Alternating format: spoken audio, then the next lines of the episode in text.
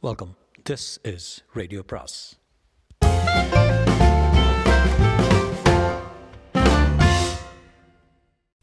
அனைவருக்கும் அன்பு வணக்கம்.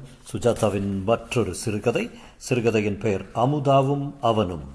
அமுதாவும் அவனும். அந்த ஹால் ஒரு பார்க் அருகே இருந்தது. அமுதாவும் இந்திராவும் மற்றவர்களுடன் முதல் வரிசையில் வீற்றிருக்க மேடையில் கொழும்பு தமிழ் சங்கம் என்று துணித்திரையில் எழுதப்பட்டு வெல்வெட் திரையில் பொருத்தியிருந்தது. ஒரு இலக்கிய கூட்டத்திற்கு அதிகமாகவே கூட்டம் கூடியிருந்தது. மேடையில் பேச்சாளர் ஹரியை அறிமு அறிமுகப்படுத்திக் கொண்டிருந்தார். ஆரம்பத்தில் இந்திரா என்ற பெயரில் எழுதுபவர் பெண்ணோ என்று நானும் கூட சந்தேகப்பட்டதுண்டு. ஏன்? சபலப்பட்டதும் உண்டு. லேசான சிரிப்பின் இடையில் அப்புறம்தான் இவர் புகைப்படம் பரவலாக சஞ்சிகைகளில் வந்ததும் இவர் ஆண் என்று தெரிந்து கொண்டோம். இவர் இயற்பெயர் ஹரி ஆனால் ஹரி ஹெச்யூஆர்ஆர் வை ஆக எழுத மாட்டார். நிதானமாக எழுதுவார் அழகாக எழுதுவார். இவர் புனைப்பெயருக்கு காரணமாக இவரது திருமதியும் திருமகளும் வந்திருப்பது நமக்கு கூடுதல் பெருமை. லேசான கைத்தட்டல் கேட்டது. அமுதா அம்மாவை பார்த்து என்னையா? என்பது போல் சைகையில் கேட்டாள். குறிப்பாக கொடை என்ற தலைப்பில் இவர் ஒன்பது ஆண்டுகளுக்கு முன் எழுதிய கதை இன்னமும் பேசப்படுகிறது. ஹரி அங்கிருந்து இரண்டு விரல் சைகை செய்தான். அவர் இங்கு வந்தது வேறு நிமித்தமாக இருந்தும் அதனிடையில் தன் பொன்னான நேரத்தை நம் சங்கத்துக்கு ஒதுக்க ஒப்புமை தந்ததற்கு நன்றி கூற விரும்புகிறோம். கைத்தட்டல் கேட்க அமுதா முதல் வரிசையில் தன் அம்மாவை பக்கவாட்டில் பார்த்தாள். தன் பிரபல கணவனுக்கு மாலை மரியாதை செய்யப்படுவதில் ஆழ்ந்திருந்தாள். அமுதா சுற்றிலும் பார்த்தாள். அத்தனை பேரும் கவனமும் மேடையில் இருந்தது. அந்த தமிழ் அவளுக்கு புரியவில்லை. மெல்ல எழுந்தாள். ஹரி மைக்கை தன் உயரத்துக்கு ஏற்ப அமைத்துக் கொண்டான். மேடையில் வீற்றிருக்கும் சான்றோருக்கு முதற்கண்ணியன் வணக்கங்கள். அமுதா வெளியே வந்தாள். இந்த உலகத்தில் உள்ள சின்ன சின்ன பாவங்களில் முக்கியமான சின்ன பாவம் ஒரு எழுத்தாளனை பேச வைப்பது. நண்பர் சங்கரலிங்கத்திற்கு நான் ஆண் என்பதில் இப்போது சந்தேகம் இருக்காது. என நம்புகிறேன். என் மனைவி இந்திரா தன் பெயரில் எழுதுவதால் தான் என் கதைகள் பெரிதும் விரும்பப்படுகின்றன. இல்லாவிடில் திரும்பிவிடும் என்கிறாள். நல்ல கதைகை கதைகையாக இருந்தால் இடி அமீன் ஏன் தயிர்வடை தேசிகன் என்ற பெயரில் எழுதினாலும் பாராட்டுவார்கள் படிப்பார்கள். இந்திரா என்ற பெயரில் நான் எழுதுவதன் பின்னணியில் ஒரு காதல் கதை ஒளிந்திருக்கிறது. கல்யாணமாவதற்கு முன் ஆண்கள் செய்யும் பல அசட்டு காரியங்களில் ஒன்று இந்த புனைப்பெயர். லேசான சிரிப்பு எழ இந்திரா தன் கணவனை கண்ணால் அதட்டினாள். அமுதா மெல்ல நடந்தாள். அந்த ஹாலை விட்டு வெளியே வந்தபோது காரிடாரில் நடந்தாள் ஹரியின் பேச்சும் கைத்தட்டலும் மழுப்பலாக கேட்டுக்கொண்டிருந்தது. காலியான வாசலுக்கு வந்தாள் எதிரே அந்த சிறிய பார்க் அதன் சிமெண்ட் பெஞ்சில் ஒருவன் உட்கார்ந்திருந்தான். அவனுக்கு பதினாறு பதினேழு வயது இருக்கும். கிடைத்த மாலை மங்கள் வெளிச்சத்தில் ஒரு புத்தகம் படித்துக் கொண்டிருந்தான். அமுதா இயல்பாக அவன் அருகில் சென்று என்ன படிக்கிறான் என்று எட்டி பார்த்தான். அவன் சற்றே திடுக்கிட்டு அவனை அவளை திரும்பி பார்த்தான். Do you speak Tamil Tamil தான். மீட்டிங் போகலையா? தலையசைத்தான் ஏன்? எனக்கு பேச்சு பிடிக்காது. எனக்கு பேச்சு புரியாது. கை கொடுங்க. எங்கள் அப்பாவுக்கு தான் அந்த கூட்டம். என்று போர்டை காட்டினாள். அப்படியா? நிறைய கதை எழுதுவார். நீங்கள் படித்ததில்ல இந்திராங்கிறது பேரில். அவன் அருகில் உட்கார்ந்தாள். அவன் சற்று நகர்ந்து உட்கார்ந்தான். நான் கதை படிக்கிறதில்ல. இது என்ன படிக்கிறீங்க? குடை என்கிற கதையை பற்றி நண்பர் குறிப்பிட்டார். அது என் எழுத்திலும் வாழ்க்கையிலும் பெரிய திருப்பத்தை ஏற்படுத்திய கதை. எனக்கு ஒரு அழகான மனைவியையும் அருமையான பெண்ணையும் தேடித்தந்த கதை. இந்திரா அருகே நாற்காலியை பார்த்தால் காலியாக இருந்தது. ஹரி மெய்மறந்து பேசிக் கொண்டிருந்தான்.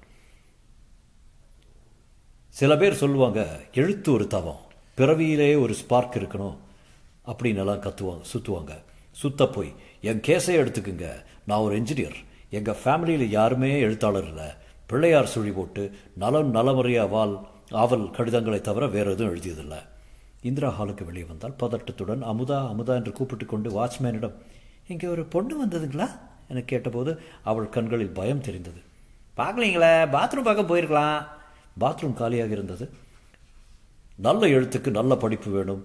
நாம் எழுத போகிற கதையை யாராவது இன்னும் சிறப்பாக எழுதிட்டாங்கன்னா பார்க்கணும். இந்திரா வெளியே வந்தபோது எதிரே சிறிது தூரத்தில் அந்த இளைஞனிடம் அமுதா பேசிக்கொண்டிருப்பதை பார்த்து பெருமூச்சு விட்டாள். மார்பை பிடித்து கொண்டாள். ராட்சசி ஒரு நிமிஷம் விலவலத்து போயிட்டேன் என்று மனசுக்குள் திட்டிக் கொண்டாள். அவன் அமுதாவிடம் அந்த புத்தகத்தை காட்டினான். மரணத்துள் வாழ்வோம் என்று எழுத்து எழுத்து கூட்டி படித்தாள். இந்த புக் படிக்க உனக்கு எத்தனை டைம் ஆகும்? டைம் உள்ள வரைக்கும் படிப்பேன். பொம்மையே இல்லையே கதையா? கவிதை. அமுதா கஷ்டப்பட்டு அவனுடன் ஒட்டிக்கொண்டு இரண்டு வரிகள் படித்தாள். முகம் மறுக்கப்பட்டவர்கள் இவர்கள் முகம் இருந்தும் மறுக்கப்பட்டவர்கள் அப்படின்னா என்ன அர்த்தம்? அது இப்போ உனக்கு வேண்டாம். எங்கள் அப்பா தான் இந்த மாதிரி பொம்மை போடாத புத்தகம் படிப்பாங்க. அம்மா ஆனந்த விகடன் மங்கையர் மலர் படிப்பாங்க. அவன் மௌனமாக இருக்க. எனக்கு ரெண்டு அப்பா அம்மா. ம் என்றான் வியப்புடன். என்னை பெத்த அம்மா அப்பா இந்த நாட்டில் தான் இருக்காங்க. அவன் அவளை இப்போது திரும்பி பார்த்தான். ஒன்ற பேர் என்ன? அமுதா உன் பேர்? உங்களோட அம்மா எங்கே உண்டு? அங்கே. ஏன் தமிழ் ஒரு மாதிரியாக பேசுகிற இதுவும் தமிழ் தான். உங்கள் அப்பா அம்மா எங்கே இருக்காங்க? அவன் கண்களில் தொலைவு தெரிந்தது. சற்று நேரத்துக்கு பின் அவங்க இல்லை என்றான். ஊருக்கு போயிருக்காங்களா? இல்லை. புரியுற மாதிரி சொல்ல பாரு அமுதாவா என்ற பேர். என் தகப்பன் இறந்து போய் தங்கச்சி இறந்து போய் தாய் இறந்து போய் நான் மட்டும் தான் இருக்கிறேன். அப்போ என் கூட வந்துடுறேன் அவன் சட்டென்று ஒரு கணம் நெகிழ்ந்து கண்களில் கண்ணீர் திரையிட அவளை தொட விழைந்து தயங்கி அதன் பின் கண்ணாடி கண்கள் மூலம் புன்னகைத்து வர இயலாது எனக்கு வேற ஒரு காரியம் உண்டு என்றான். அவன் எழுந்தான். இதற்குள் இந்திரா வந்து விட்டாள் அமுதா எங்கடி போயிட்டு நீ? இப்படியெல்லாம் தனியாக வரலாமா புது ஊரில் எங்கேயும் போகலம்மா இந்த அங்கிள் கூட பேசிகிட்டு இருந்தம்மா. அமுதாவை அணைத்துக்கொண்டு அவனை பார்த்தாள். சாரி சார் நிறைய பேசுவா ஒட்டவாய் தொந்தரவு பண்ணிட்டாளா? அது மட்டும் இல்லை. பிள்ளைய நல்லா வளர்த்திக்கிங்க. நல்லா கதைக்குது. மணி என்ன?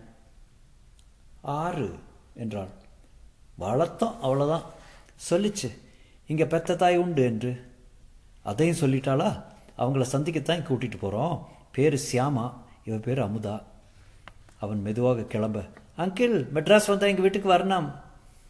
வாரம் நிச்சயம் என்று சிரித்துக்கொண்டு விலாசம் சொல்லலையே. தேர்ட் கிராஸ் அசோக் நகர் எழுத்தாளர் இந்திரா வீடுன்னு எல்லாரும் காட்டுவாங்க. நிச்சயம் வாரன். இந்திரா அவன் போவதே மெலிதான ஆர்வத்துடன் ஆர்வத்துடன் பார்த்து கொண்டிருக்க. சைரன் ஒளிரக் கேட்டது மோட்டார் சைக்கிள்கள் காவலாக வர ஒரு நீண்ட கார் வரிசை செல்லும்போது அவன் சாலையை இடம் வலம் பார்க்காமல் குறுக்கே நடந்தான். எல்லா கதைகளும் வாழ்க்கையில் தான் இருக்கின்றன முடிகின்றன என்று கூறி என் சிற்றுரையை முடித்துக் கொள்கிறேன். ஹாலிலிருந்து பலத்த கைதட்டல் சப்தம் வெடித்தது அதனைத் தொடர்ந்து சாலையில் அந்த குண்டு வெடித்தது.